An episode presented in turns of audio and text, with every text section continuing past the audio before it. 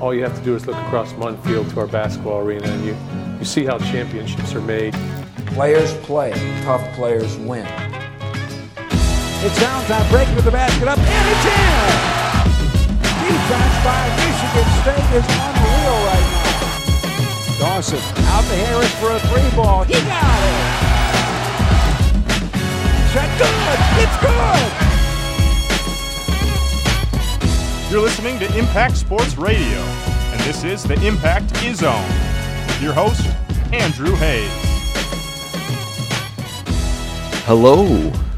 Welcome to the Impact Izzone. My name is Andrew Hayes, your host, as usual, here with Blake Froling. Blake, have you been able to stomach all of this March Madness so early already in the month before the NCAA tournament even starts? You know, I just think this is the best month of the year, so I can stomach as much as it's willing to throw at me. I'm I'm just loving it so far, and it's only going to get better It's like having Christmas just every Nine. day of the week. nine months early. Yeah. And I, I, I, I'm really glad that that I'm not a gambling person because in the next couple weeks I would probably lose my shirt betting on on every single game. Uh, Michigan State did not end the season on what one would call a hot streak, losing three out of the last four, losing to Michigan, Illinois, and Ohio State in very lackluster fashion. Uh, the Illinois game is really one of the biggest head scratchers that that I can come up with. That game was uh, I was there sacrificing my spring break s- spring break plans and I wanted to take a shower after that game. I felt so disgusting. The the whole game was just so gross. It was it was not fun to watch and uh, and it really it it was one of those that that after that game I tweeted this and and I just wanted to hammer the panic button because after that it was like okay Michigan State is in some serious trouble and if they don't pull it together here soon the the national championship hopes that we all had prior to the season are completely and totally out the door. And uh, and and really I was hoping that they would they they would just go on a hot streak and and blow out Iowa which I mean they beat them by 10 and that was that was a good game uh, for Michigan State but then they went to Ohio State and uh, and kind of regressed a little bit but uh, but yeah that was not not the, not the end of the season that you want. Uh, trying to build your tournament resume, that's for sure. Well, we talked about this a couple podcasts ago when we were talking about Branden Dawson coming back. We were wondering how he was going to mesh with the starters coming back after not having played with them in several weeks, and we were kind kind of iffy about it. And obviously, it's not gone the way everybody's hoped it would. Uh, this horrible end of the season, we thought the chemistry would come back at least by now. And we know Coach Izzo at Michigan State, their March team, he's a March coach. Uh, you know, January, February, Izzo, May, but or April, May. but still, I mean, I think right now the Big Ten tournament is key for them, not just for seeding, because I don't think it really matters where Michigan State gets seeded. They're gonna they're gonna give it their all. You know, they're gonna perform well, hopefully.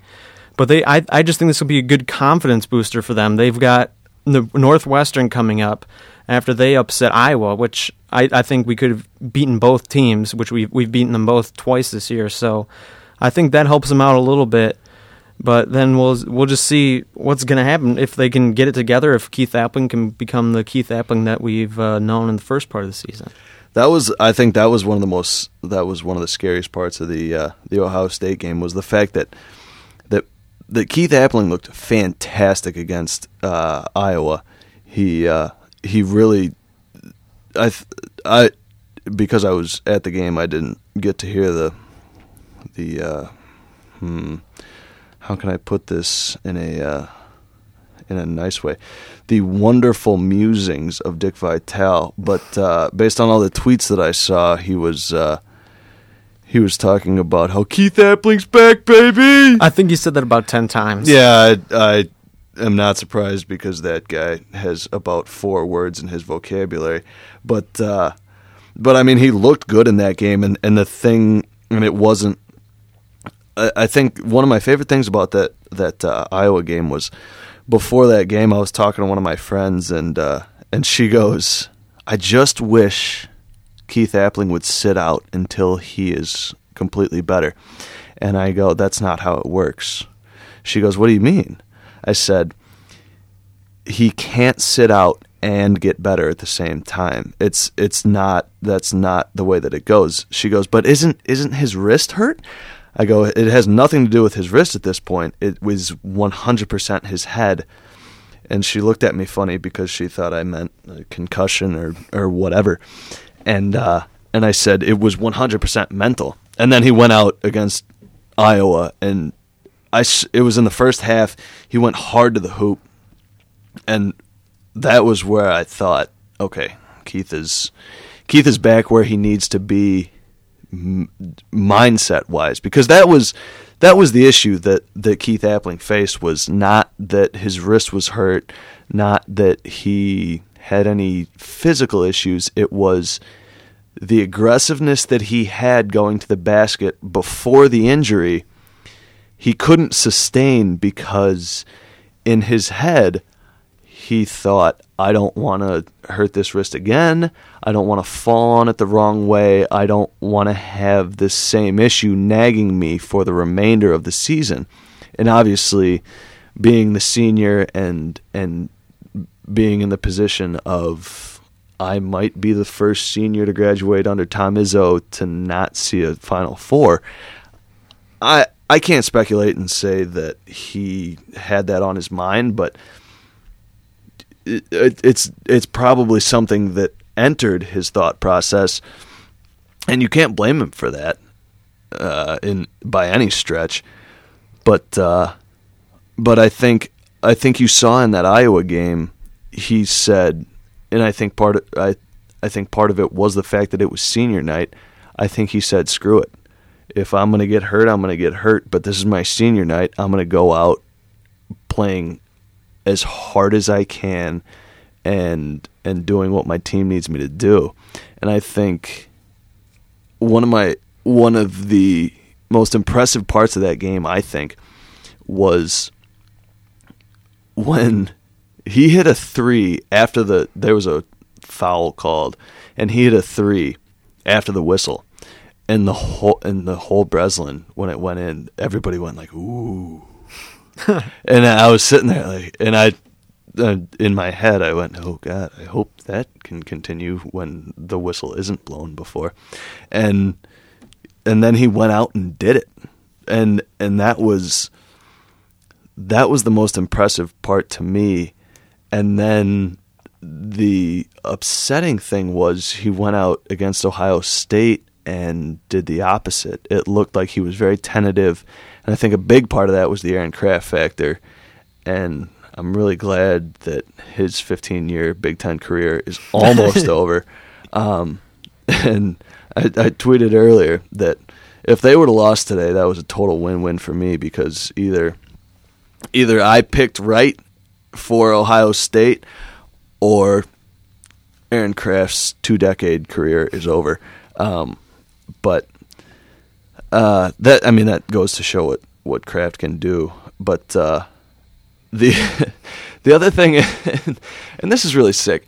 One of my favorite NBA players right now is is Steph Curry because of the way that he plays the game. Um, I think his his uh, his shooting is unbelievable, and uh, and just the way that he can dish the ball and and whatnot is is pretty impressive. But watching that Iowa game, I think uh, Travis Trice. I mean, Travis Trice went in, went on a personal 8-0 run in that game. That was that was awesome. He had two threes and a floater as, as the shot clock expired. And it was during that stretch that I went, hmm, I wonder if Travis Trice can develop into this Steph Curry type player that I adore. But uh, I don't think that's going to happen. But you love to see what Trice can do out on the floor. Um, but it the the team looks disjointed right now, and and it doesn't look like anybody. I, Tom Izzo said it in his press conference this week. They don't have a go-to player. which is not good, especially going into the tournament. Um, uh, I don't who who for for you who's their go to player? Well, my my head says Gary Harris, but he's not. He doesn't always play like the go-to player. Sure, he's leading the team in scoring, but that doesn't always tell the full story. When you say go-to player, you don't want someone who can just score, but you want someone who can lead your team to victory when they need it. And I think if you have to look at it that way, I think it would be a healthy Keith Appling, or maybe even a hurt Keith Appling because I think this season, especially even before he got hurt, he had a little bit of a chip on his shoulder because these past couple years maybe he wasn't hitting all of the expectations that were on him, and he was just kind of being taken under the wing of the older players, especially Draymond Green. So now when he's a senior, he's expected to lead, and then he gets hurt and sidelined like this. He's not playing like himself. I think in the clutch, I think he would want the ball in his hands. He wants to be the go-to player, but the only question is, can he do it? I think when I think of a go-to player, I think who's the guy that's going to make the play that's going to win the game. And I I completely agree with you in I think it's Keith Appling because he might not score that game-winning basket, but he will create the shot that will that will score that game-winning basket. Whether it be he goes the because Izzo has said in the past he's never coached a quicker guard than than Keith Appling, which when you think about the guards that he's had come through here is outrageous. When you think about Kalin Lucas, um, Mateen Cleaves, um, Chris Hill, those type of guys, that's that's unbelievable that he classifies him as the quickest guard. And you watch him play, and it's hard to argue with that stance because when he goes to the hoop, he's he's going to create something, and it's it's similar to that Aaron Craft mentality. Except I think he's a better he's a better pure scorer than Aaron Craft, um, and and I and that's why if if it's if there's 10 seconds left in the game, Michigan State's running play out of bounds in their in in the half court set. I want Keith Appling to have the ball because it's it's not always going to be a shot. And I think that's the difference between him and Gary Harris is Gary Harris wants to score and Gary Harris is is a scorer and I don't think pass is is one of the one of the main priorities in his mind, which is fine. I, I'm not saying that as a knock against him. I just think that in the in the closing seconds, give Keith Appling the ball. But it's uh, I, I've I've been trying to come up with my prediction for, for Michigan State in the Big Ten tournament, and I think I think they have a great shot to make the final. I really do. And and if for no other reason then they have the most to prove. Because all year it's been well, as soon as Michigan State gets healthy, they will go on a tear. But they haven't been healthy all year. And and Tom Izzo said once again in his press conference this week, this is one of the most important Big Ten tournaments that they've ever been in because they need this time to produce that cohesiveness and that gel that they need going into the NCAA tournament to make a run. And it's it's not going to be easy because you're tr- you're basically trying to develop a team in a in a very very high pressure situation which can either which will either really, really hurt your team, or it's going to make them so much better going into the NCAA tournament because they've they've been put to the fire. They've been put to the flames. They've been it's it's win or go home, and and they're trying to to make the best of the situation that they have, and uh, and and I think it will be it will either be a massive massive benefit or or really a huge detriment to the team. Well, I when you said that they have a good chance to make to the finals, I think you're exactly right. Northwestern, we beat them twice, and the games weren't that close. Then you have the winner of Minnesota and Wisconsin. In Wisconsin, we lost on a buzzer beater shot where Gary Harris shot three for 20 uh, at Wisconsin. So if you look at that, you think we have a pretty good chance on a neutral court. Hopefully, Harris hits more than three for 20. And then we're right there in the finals, probably going to play Michigan again, which I am still worried about, healthy or not. I I don't know if Michigan is really going to be stopped right now. They're on a roll. They have the uh, coach of the year apparently, according to the media. the media, right? And he's done a good job, but I th- I think Michigan State does have a good chance to make to the finals. But but yeah, I think this will be a good proving ground for them to really get back into the mode, the mindset of win or go home.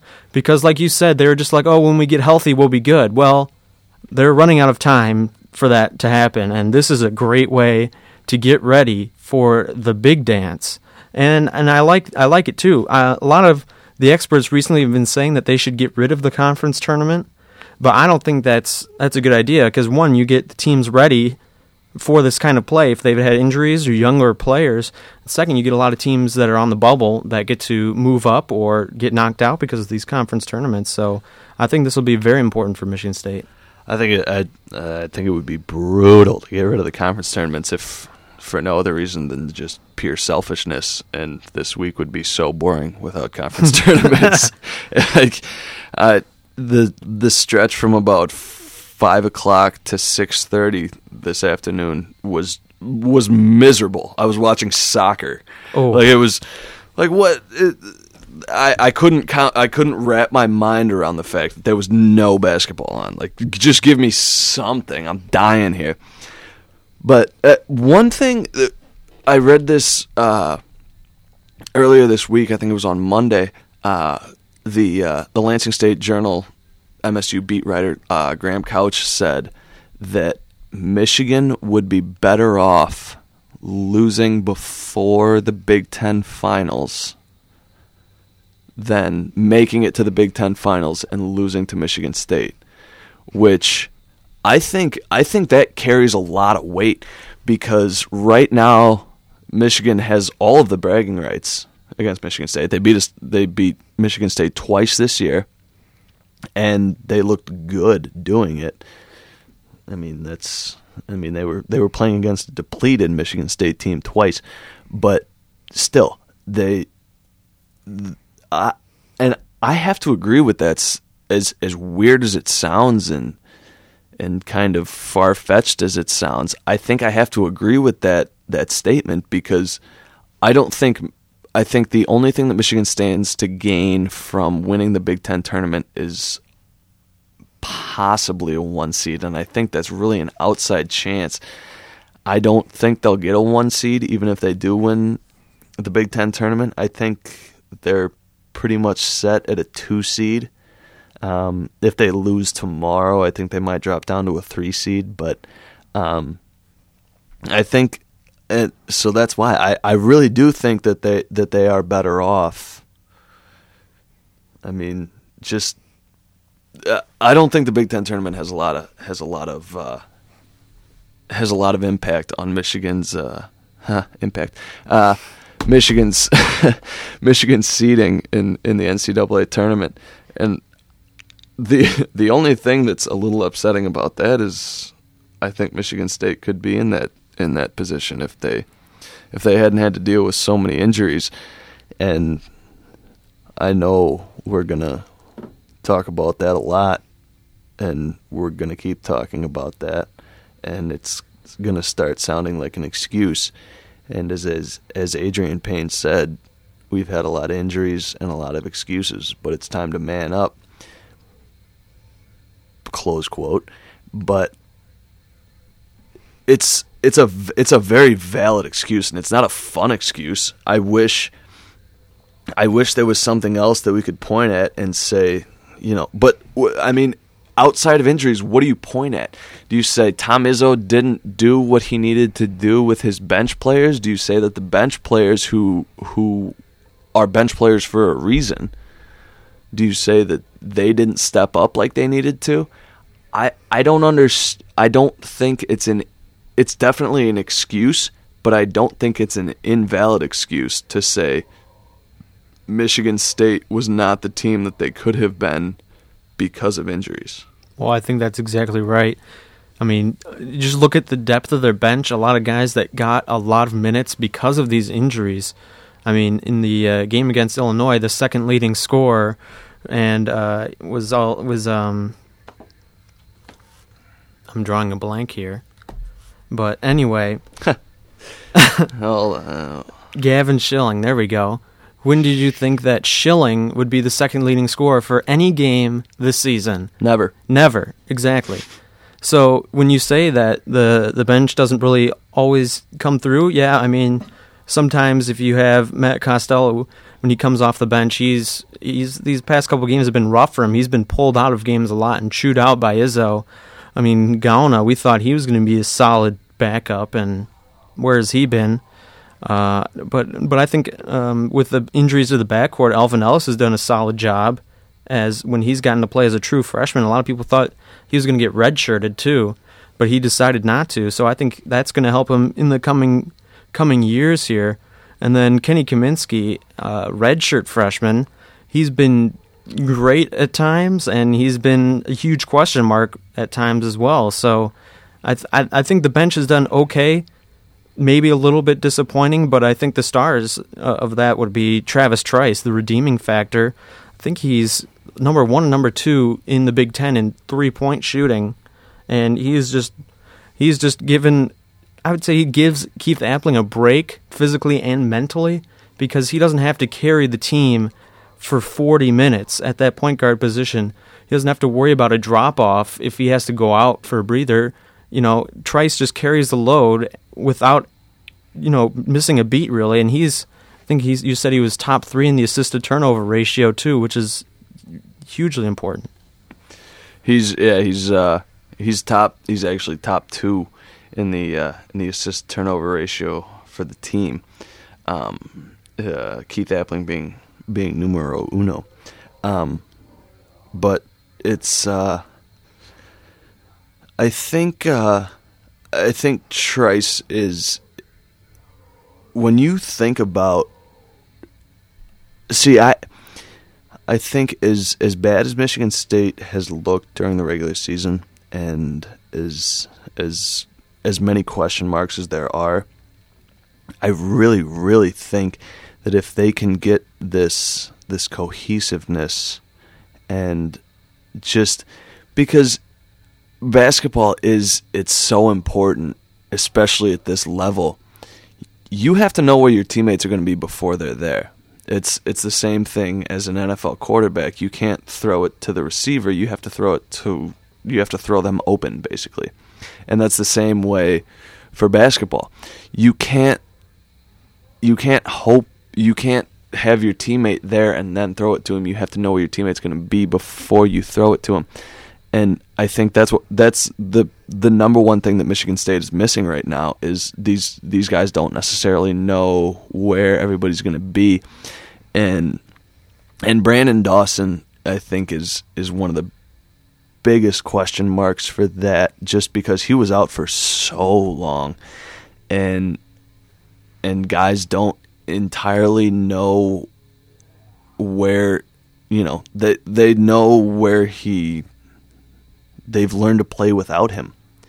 And and that's the issue is these guys have learned to play without certain players and and it's uh it's tough to to get back into that into their roles that they that they were in before all of the injuries arose. Um, this week, the uh, Michigan State Team Awards came out. Um, the team MVP based on uh, media and uh, the the only category that was left up to media and team was team MVP, and that was Gary Harris. I don't I th- I don't think there's there can be an argument for that, just because he was really the only guy who had limited injuries and played the most time and sustained. I mean, he led the team in points per game, so that's that's what most people are going to look at. And also, he's first team All Big Ten defensively. Um, I mean, he's Big Ten All Defensive team because they only have one of those. But um, but that's I don't think there's any way to argue against that. Um, the best defensive player was once again Gary Harris and Branden Dawson.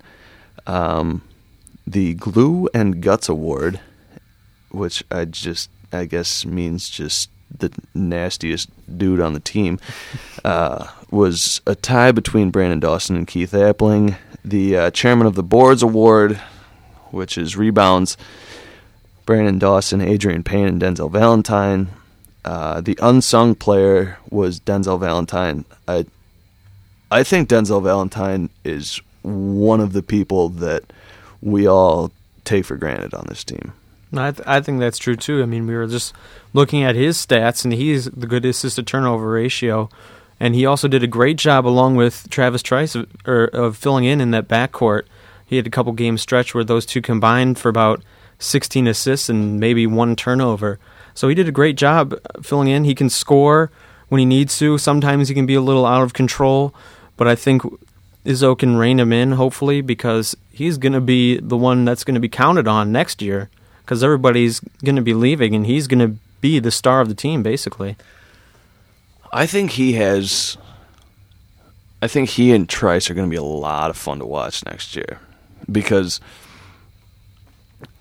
Valentine makes plays, and and we've talked about this before that whenever we look at stats for Michigan State, the first thing we look at is how many turnovers did Denzel Valentine have, and that's a shame because because we did that, we forget about the fact that this guy has a lot of assists and he makes a lot of plays and he scores at a decent rate. He uh, he averaged just uh, he averaged about eight and a half points a game, which and and that's off the bench for most of the season, um, and and so that's why he and I think I I see him as the captain next year. I, I think it, it might be co-captains between him and Trice because Trice is a fantastic decision maker, and the guy knows how to play the game. And he, uh, every time he steps on the basketball court, I'm excited. I I, I really think he's he's he's going to be fantastic heading into next year.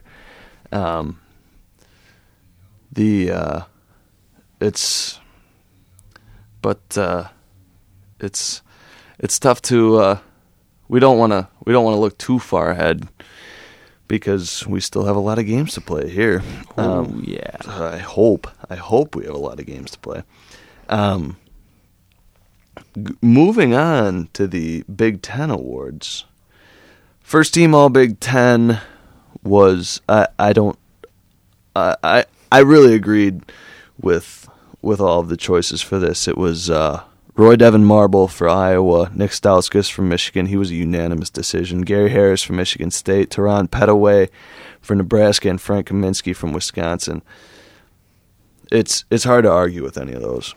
And I think those are all phenomenal players, and I'm really glad that Petteway made it too, because I think he was a guy kind of flying under the radar coming into the season, and he was one of the main reasons why Nebraska went from a nothing team, picked bottom bottom third at best, to finish in the season. Now they're on the verge of making the tournament.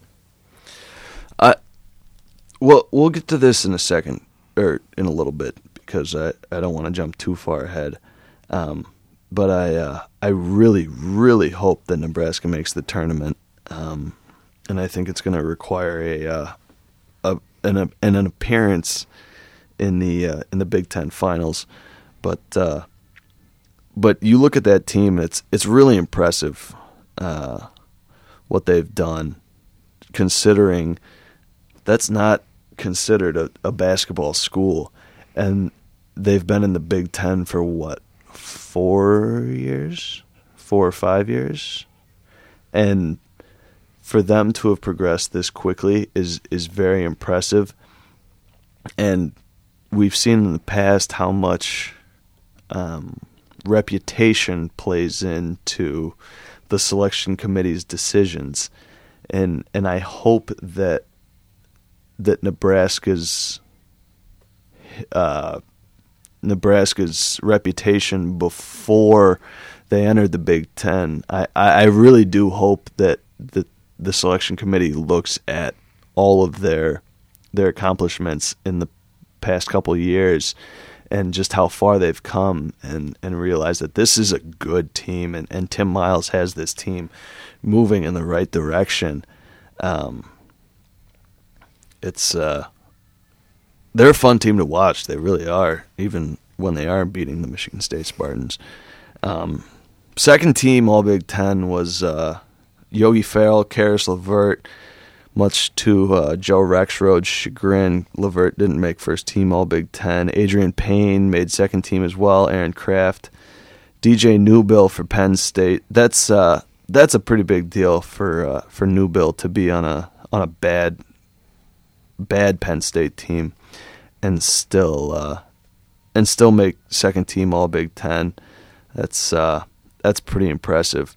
And if uh, and I I knew that Nik Stauskas was going to be Player of the Year in, in, the Big Ten. I, I don't think there's anybody who can even hold a flame to that because Nik Stauskas played out of his mind this year. I don't think anybody thought he was going to have the kind of year that he had, and he was at times, and I think especially in that first game against Michigan State, he was unguardable. Well, he he progressed a lot from last year. When he was a freshman last year, he was more of just a, a spot up shooter. But now this year, especially having to shoulder more of the scoring load, uh, he's he's done a really good job of learning to to drive to the basket. So now teams can't just guard him really close at the top of the key. They have to watch out for that drive as well, and that's really helped his offensive game. And when he gets hot, he's he's a top five, if not the best shooter in the NCAA. It's just insane. And I don't know if you've seen, he's posted videos of him going home and making 60 threes in a row. And you know that's just the kind of guy he is. And he's he's got a swagger to him. So once he gets hot he's going to stay hot no matter what you throw at him no matter where he is. I mean he did it in one of the most hostile environments in the nation when he came to michigan state. So i think well deserving of the big 10 player of the year. And if uh, doug mcdermott wasn't playing like he is right now he'd be a strong candidate for naismith player of the year not now that you've brought that up is there is there an argument for anybody other than Doug McDermott no. for for player of the year? No. It blows my mind that there's even a discussion. I think you look at what Doug McDermott has done and he's he's a machine. And especially considering what a I read this on a blog, I think it was this week. The guy defines dorky looking, uh, and that's not that's not being derogatory, but you look at him and there is no chance you think this guy is going to absolutely tear it up on the basketball court. Well, you saw Sports Illustrated did the new cover uh, going back to modeling him with Larry Bird, and you look at him, he's he's he looked pretty dorky back in his day too. So, and look how he turned out. But I mean, that's uh, I think that's part of the uh, part of the allure of Dougie McBuckets that uh, that you just would never expect it in a million years that that he uh, that he has that that ability and and if he's not the player of the year then I think that everybody in in the media and uh, and anybody who votes on that needs to needs to have their vote revoked. Um, the the one other thing that that I the one thing from the Big Ten awards that I had a major major issue with was Coach of the Year, and the Big Ten coaches selected uh, Tim Miles, Nebraska's head coach, and the media selected uh, John Beilein. Now, uh, here, here's what I don't understand. If if the media is just going to vote for the best the the best team, the team who wins the Big Ten, if that's going to be the coach of the year, then then don't let the media vote. That that then just give them that, and then let the coaches vote on on coach of the year, and and that's your and just have that be the award for coach's selection for coach of the year because we talked about this before we went on on air. When I think of coach of the year, whether it be NCAA, Big Ten, NBA, MLB, any sport, I want the guy who did the most with the least. And I think Tim Miles did that. And because nobody picked Nebraska to be even competitive this year. Cellar dwellers. I mean, yeah, and you're exactly right. And the Michigan fans will say, well, we didn't have Mitch McGary, who could have been the Big Ten player of the year. We don't know. We saw how awesome he was in the tournament last year. So that's their main argument is he made Michigan the the best team in the Big Ten without the best player possibly in the Big Ten. But I think if you look at Nebraska, who did they have coming into the season that was good? I mean, Michigan has a great supporting cast around McGary. I mean, Nik Stauskas won the Player of the Year, so I, I think he did have a lot more riding with him, and the expe- expectations were a lot higher too. I mean, he just took him to the national championship game, so to say that you know he overcame overcame all these obstacles and he earned the coach of the year, I kind of see where you're coming from, and I do think that Tim Miles is more deserving. And that, and this is not because he coaches at Michigan. I, I want to make that very clear. If if Michigan, let's let's say Michigan State had lost Branden Dawson at the beginning of the year for the entire season. If he had if he had sat out the entire year and then Michigan and nobody else had had any injuries and Michigan State won the Big 10 regular season title, I don't think Tom Izzo deserves to be coach of the year because his team is still stacked. And and granted um, Beilein got outstanding contributions from uh, Walton, and LeVert played a, a, whole lot better than anybody I think thought he was going to. Um, but I I just don't understand how a team can go to the national championship one year and then the next year that coach is considered a genius because his preseason all-american pick got injured and his team still somehow won the conference. I, I, I just don't see and i think a big part of it is i don't have a lot of respect for mitch mcgary and that's not when once again it's not because he plays for michigan. I just haven't seen where he is that dominant I, I don't think he's the type of guy who can just take over a game. And part of that is because he's a big man. But I don't see him as. I don't think Michigan is a whole lot better with him. Um, granted, he's a huge improvement over Morgan because um, he knows he uh, he knows how to play defense, and Jordan Morgan has absolutely no idea how to play defense but I, I, I just don't see it. And I think I, I was watching the the awards as they were announced, and uh, and I, I really I really appreciated John Beilein because as soon as as soon as they started to interview him about the award, he said, "This is not my award. Tim Miles did an outstanding job with his team, and I respected the hell out of that because for him to to instantly put it on the other guy who who you know, and because he said that, I would assume that Jim Beilein or John Beilein, Jesus, uh, I would assume that John Beilein voted for Tim Miles as coach of the year in the Big Ten. Um, I thought that was a classy move, and, and it was it was very very indicative of of the way the voting should have gone. Well, I mean, the coaches know infinitely more than the media, so you would think that their vote would would hold more weight than the media, who just kind of speculate on everything and call themselves experts when they really don't know the ins and outs of the games and being there every day and what it really takes to make a winning basketball team. And I think, you know, Beilein recognized that Miles did so much with so little, and maybe we didn't.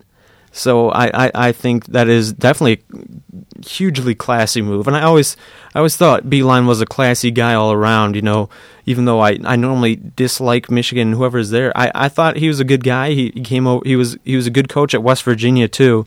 And they made a smart hire and you know, he's he's showing that, you know, there are some good guys that go to Michigan. well, yeah, relatively speaking. Just kidding.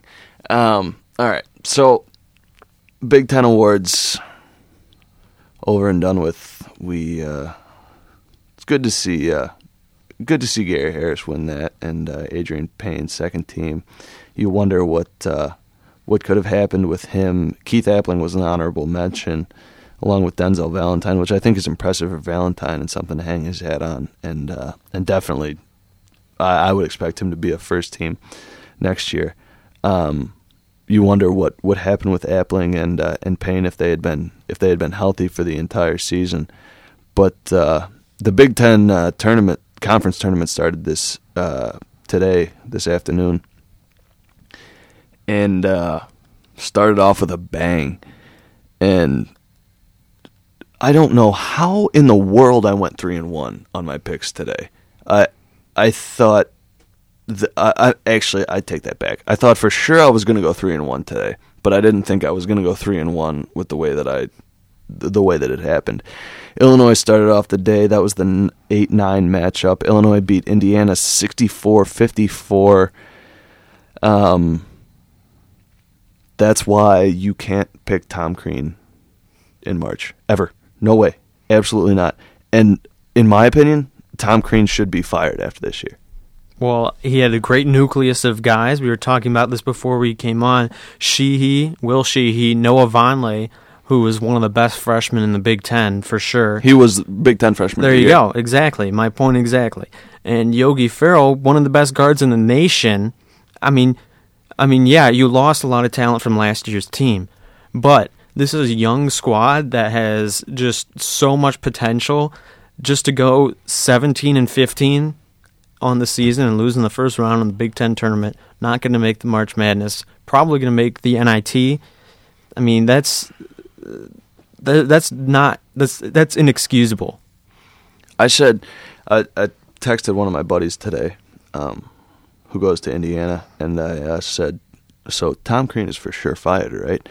And he said he doesn't know because Indiana's administration, in his words, to quote, is abysmal. Um, but I I hadn't thought about this until today, really. You look at the starting lineup that Tom Crean had last year for his team, and the fact that they didn't make it out of the Sweet 16 is borderline unforgivable. I th- I think that was when the talks should have begun. Tom Crean needs to get out he can't. Uh, I mean, he's not. He's a fantastic recruiter. Don't get me wrong. He he knows how to get talent in there. But once he has that talent in there, he doesn't know how to use it, and that's that's evident in the decisions that he makes in the games. One of the most glaring examples of this is I was watching a game earlier this year, and I don't know if I've harped on this or not, but he took Noah Vonleh out of the game. This was uh, Indiana was playing Wisconsin.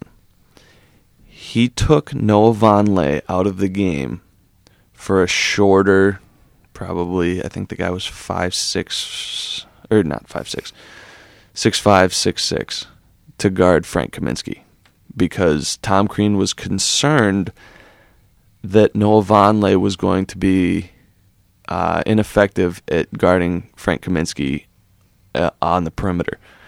Frank Kaminsky is almost seven feet, so he had this shorter guy on him along the perimeter, and this guy did a decent. I mean, he did a good job guarding him on the perimeter. But why would Frank Kaminsky shoot a jump shot when he's got a when he's got half a foot on this guy? So he took him to the hole, went up, made the layup, and won. And and I I stood in my apartment and I tweeted this too when it happened. That was the most mind blowing, absolutely insane substitution that I've ever seen in my entire life. And and I think that right there is a microcosm of everything that Tom Crean does there. If if you give me or if you give Tom Izzo or um, Mike Krzyzewski or um, I mean, uh, let's see, Calipari. I think those, if you give them Yogi Ferrell and Noah Vonleh, and and a solid supporting cast of Will Sheehy and uh, Troy Williams is a is a good player, and so is Stanford Robinson. If you give them that nucleus, just just starting with Vonleh and Ferrell, they will figure out a way to run an offense that will be productive. But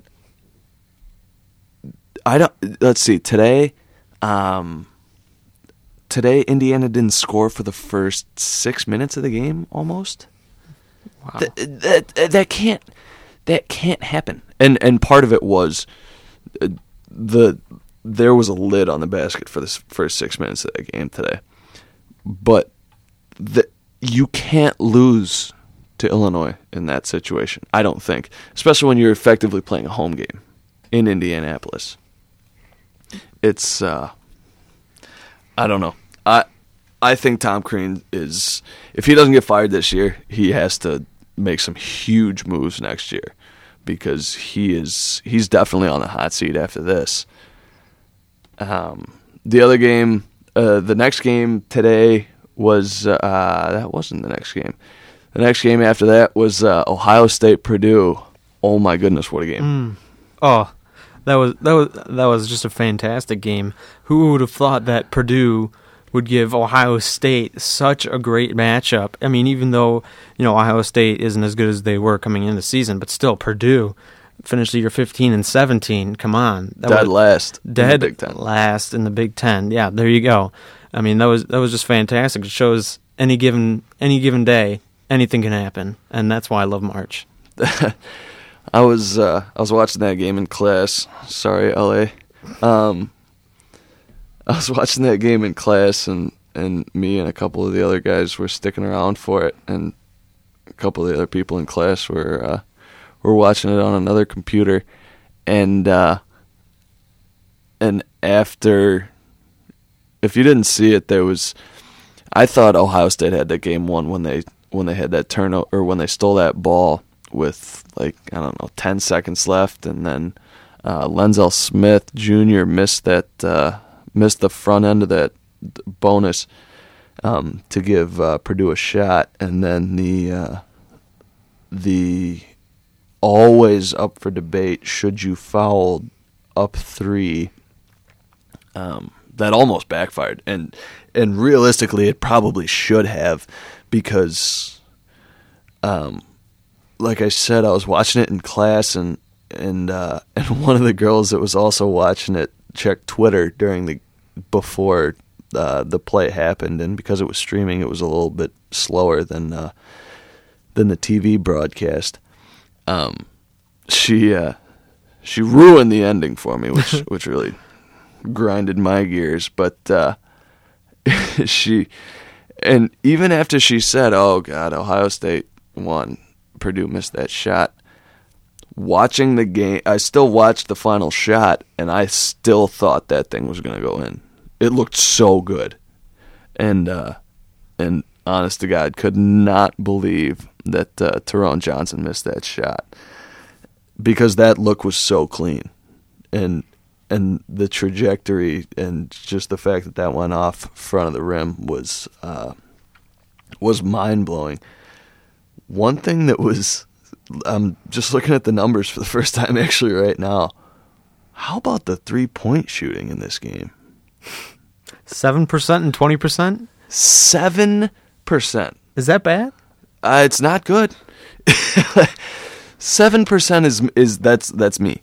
Uh, I, I shoot seven percent from the three point line. And you give me fourteen shots, I will make approximately seven percent of those shots, and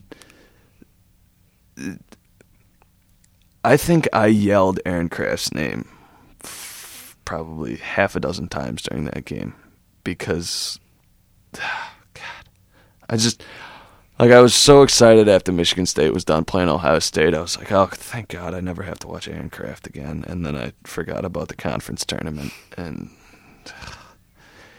it it's mind blowing the way that he plays the game. Oh, he's he's he's so good, and if any other team he would have been on, he would be great, and I wouldn't hate him. But just the way he plays, he's just the fantastic, annoying defense. He can shut down your best player. He doesn't have to score to help his team, although he did score 16 points today. I think he averages less than 10 but he's just the way he like facilitates the offense. Although Ohio State was offensively challenged, they probably leaned on him too much to score a little bit at times. He is just the intangibles are just so good. He's way better than what what any stats can show you. And unfortunately, I don't know if that's going to translate to the NBA. I don't think he's going to have much of a shot, but still he's just he's just such a great guy. He's engaged. He's going to go to med school. You can't hate him, but at the same time, can. you can't not hate him. So, I mean, he's he's. I just don't know how to describe it. He's infuriating. That's what he is. And he is he's the classic case of if he's not on your team you hate him. But if he's on your team you love him. And I can 100% appreciate that because I'm a Chicago Bulls fan and uh, I I hated Joakim Noah for a very long long time when he was on Florida, but watching the way that he and I think he is I think he's very similar to Aaron Craft in that sense in and this is this is very cliche and it's one of those those um those kind of uh, veiled terms that's used in uh, in sports in general is Craft is surprisingly athletic. And that's usually said for white players because white players aren't supposed to be athletic. And that that's not I don't I don't think anybody could argue that point. But he really is. He plays above what you would expect from him because of his his smarts and and just the way that he plays the game and he goes all out all the time and it is absolutely infuriating to play against and I, I he he made the difference in that game he Oh, really did Definitely. You know, he's he reminds me of that one kid in gym class that just goes hard all the time. You're just trying to have fun, and he's playing to win. He'll knock you down. I mean, that's just who he reminds me of. He's the guy. He's the guy that's guarding you from the free throw line on the other side of half court. Like, bro, just give me an open shot for the love of God. Why are you face guarding me on the other side of half court? But that's uh, that's definitely something you want on your team when you're playing in a game, not necessarily when you're when you're uh, when you're in practice. But uh, the other game, one of the other games tonight, I, I didn't get a chance to watch this one. Uh, was uh, Minnesota Penn State. Minnesota took down Penn State 63-56. That uh, that put me at three and zero this evening, and I thought I was just for sure gonna coast to a lovely four and zero predictions this evening. Um, I I this was the this was the only game that I really this was if I was going to go two and two tonight, I really thought this was the game that was going to put me at two and two because I really wanted to pick Penn State, um, but I just I couldn't pull the trigger because Minnesota really has looked good this year, um, but Andre Hollins is a monster. I'm really excited to see what he does in the NBA. Um, but uh, the uh, the biggest surprise of the night and the one that ruined my immaculate predictions was the 14 and 18, 6 and 12 in the Big 10 Northwestern Wildcats took down the Iowa Hawkeyes 67-62 behind a behind really a, a big game from Trey Downs, 20 points. Um, I don't think anybody picked that. No, I mean it, it was a stupid game for them to win. What are they going to gain? They're not going to win the Big Ten tournament, so they're not going to get in to the March Madness. They're not going to get into the NIT. What's the point? They're just ruining Iowa's season. and and one of the main reasons why why Iowa lost is because I, I said this in the article I wrote earlier. Roy Devyn Marble is going to carry them wherever they're going to go. He scored 25 points. The rest of the starters, I'm going to read them off for you. Zero points, one point, one point, five points. What are you going to do with that? Of Not course- much. Exactly. So, I mean, even going against Northwestern, if you can't get double digits from four other starters combined, you're not going to beat anybody. And th- that's why they lost. They can't depend so much on Roy Devyn Marble because then the defense, what are they going to do? They're just going to focus on Marble and make him give up the ball, make somebody else shoot. And this game, nobody else could really shoot. Uh, 32% from the field, 25% from three. That's atrocious. Yeah, that's. I mean, it's not fourteen percent. It's not seven percent, but it's it's still pretty bad. You're not going to beat anybody, especially anybody in the Big Ten. That's uh I mean I I think Northwestern just made uh just made Michigan State's job a whole lot easier. But uh that's that's a head scratcher right there and, and once again I, I, I didn't watch most of that game but uh I I mean that that was the one that I didn't uh, that was the one that if I had to if I had to pick one, that would have been my mortal lock for the day. Was there was no doubt uh, Iowa was going to beat Northwestern, but this is why March is magnificent. And they call it madness for a reason. It's like it, it's like they planned that or something. It's it's really bizarre, and uh, and that's why that's why I love this stuff, and and I I really don't see moving on to tomorrow or tomorrow or today's, depending on when this podcast gets posted. Um, I I don't see Michigan State having a big problem with Northwestern, but I've said this before, right before they lost to Nebraska and before they lost to Illinois. So you never know.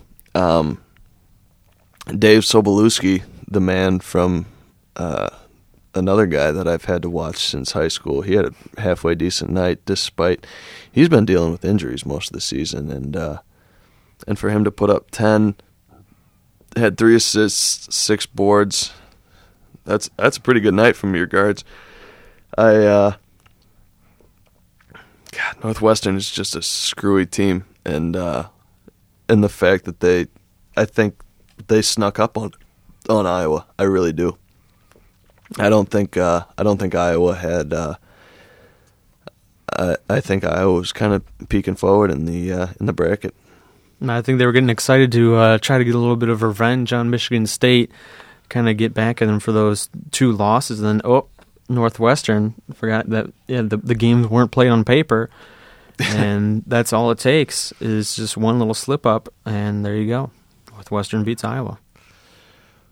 It's uh, that's I mean it really is. That's the uh, that's the beauty of March, and uh, and like I said, uh, like I said in uh, in my article, you uh, this is why uh, this is why everybody loves March the way that they do, and uh, I, I don't know. It's uh, this is this is one thing that I've been that I've been harping on, and, I want to get your thoughts on this real quick. I've it's just been something that I've I've noticed during the games, and it's something that's been talked about recently. How much longer can men's basketball tolerate a 35 second shot clock?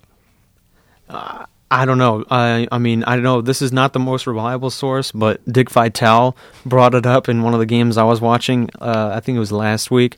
He was talking about how it's it's getting out of hand, and he wants to bring it. He said proposed thirty second shot clock, which I don't think would make that much of a difference. But at the same time, going to a twenty four second shot clock right away would completely change the game, and I don't think the teams would be ready for it. But I think definitely 35 seconds is way too long right now, and it's just drawing the, the games out, you know, just dribbling out the clock for 30 seconds. I mean, do you really want to watch that? I mean, it's good to get the pace of play up. I mean, that's why the NBA does it. I think when they first came up with the shot clock, they 24 seconds wasn't just an arbitrary number they picked. They found out the the average number of shots taken and the and the time for the game, and they made a shot clock. So you take one shot every 24 seconds, it would make up to that average. And with a 35 second shot clock, it just makes the games boring sometimes. My my take on the whole thing is, I was watching the the Big Ten women's tournament last week, um, and a 30 second shot clock makes the game so much more interesting. It because I think the reason for the extended shot clock in the NCAA is you still want coaches to have that ability to teach their players the fundamentals and and run plays and and do all the things that that is necessary to develop players. But I think 30, 35 seconds is too long. Because when when you have a 35 second shot clock, if you're down by 4 or d- if you're down by let's say six to ten points, you have to start fouling at two and a half minutes, which is that's that's so early. If you had that thirty second shot clock, it would be minute and a half, and that would make games, which is why it blows my mind that in an attempt to increase scoring and and make the game give the game better pace, um, the NCAA decided to institute the hand checking rule mm. Rather than maybe increasing the number of possessions. I I don't know. Once again, that's another head scratcher from the from the NCAA. You add that to the endless list. Um, it's bizarre, and and I don't understand why why that was the decision that they made rather than looking at the shot clock. But I really do think that that's something that needs to change here soon, especially with the talent level of guys coming into the into the NCAA from high school. You have Andrew Wiggins and Jabari Parker and guys that are NBA ready, but you're teaching them a slower game when I know that the explicit reason for college basketball is not to prepare guys for for the NBA, but on some level that's what it's for. And and I don't understand why you would want to slow down a game when by shaving 5 seconds off of this shot clock you can make it more exciting and make it faster pace and and really make coaches kind of because how many times have we watched Keith Appling dribble the ball right on the other side of half court for 10 seconds before anybody moves? It's boring. And that's not that's not their fault. If I mean if if you're drawing up a college offense, that's exactly what you want to do because you don't need 35 seconds to run an offense. You need about 20. And granted, by by having that extended shot clock, you give yourself more options for you know developing plays and whatnot. But and like I said, it, it gives coaches a, a better opportunity to teach players how to move and, and kind of find their teammates. But I just don't understand why why I, I, I just think 35 seconds is way too long. I think it's an old, out of date rule that needs to be updated with the faster players. They're stronger. They're overall better, and and I think that's exactly right. They need to change that. And going back to that hand checking rule, the stats say that it has increased scoring, but if they're going for pace of play, going way down. Oh, it just kills the flow of the game. Someone's playing good defense, little bit of contact, foul right away. Oh, it just it just grinds my gears because then guys have to play off and they're not going to play that good a defense. And I know they do call the hand check rule in the NBA, but still, I mean, it just just kills the flow of the game. Just like Tom Izzo timeouts with a minute left in the half, it just it just ruins the flow. You know, the game is going so well, then just that hand check foul, and it's just it, it just bugs me. Uh, see. I don't. I don't. I don't necessarily have a problem with the hand checking rule. I understand it because that's going back to you want these players to get used to playing, and um, I think Jay Bilas talked about. I saw a tweet from him earlier this year. It makes sense to have the the only reason for hand checking is to impede the progress of the offensive player, and and that's not the way the defense is supposed to be played. So I can completely understand that rule, but I think the reasoning behind it is what is so demented, and I and I that's what I don't that's what I don't agree with. Is if you want to increase scoring, why not increase the pace of play? Why enforce this rule that slows down pace of play and makes the game and this is something that that people have argued frequently that the college the the product of college basketball is majorly inferior to the NBA, which I have to agree with, and and that's not to say, and that's not that college basketball is less exciting than the than the NBA. But if you look at purely the play and and the the the way the game goes, the NBA has a better flow and is more entertaining to watch. And part of that is because those guys are so good at scoring. But it's uh, it's it's hard to argue with with the fact that that the NBA is a better product, polished and more fun to watch than not necessarily more fun to watch, but talent talent wise it's more fun to watch than college basketball. Yeah, well a lot of player not a lot of people hate on the NBA for the lack of defense, but I think you're right. It's it's a better game just because I, I don't think college basketball really has a chance because of how great the NBA players are. Like the 1% of college players make it to the NBA, and then the 5% of the NBA players are the ones that we see every night. So, I mean, just doesn't really have a chance. But I think college basketball could take a thing or two from the NBA's playbook and improve the game and make it more entertaining for everybody. We're going to wrap up here real quick, but I just want um, anybody who says uh, the NBA doesn't play defense, um, keep in mind, and and I used to have that that same opinion that yeah the NBA doesn't play defense. They're just worried about getting up and down the court and putting on a show and blah blah blah. Would if you watch an entire NBA game, would just if you just sit down and watch the it's hard it is especially when you have players like Steph Curry, LeBron James, um, Kevin Durant. These guys are so good at what they do. You can't play defense. How do you guard? How do you guard Kevin Durant? He's six eleven and he plays like a point guard. There's no way to guard that. It's impossible, and that's why the notion of people equate. Oh my God, the NBA the the scores in the NBA are so much higher. So and these guys make all these shots. Therefore, the defense has to be bad. That is the wrong way to look at it because that's not the way that it is.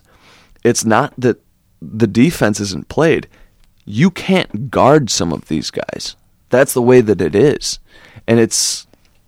I mean, that's what happens when your job is to practice jump shots, and that's the difference between the NCAA and the NBA. In my mind, is the the kids in the NCAA they have to go to school, and but when you're in the NBA, your options are either I'm gonna go out or I'm I'm I'm gonna sit at home and play Xbox.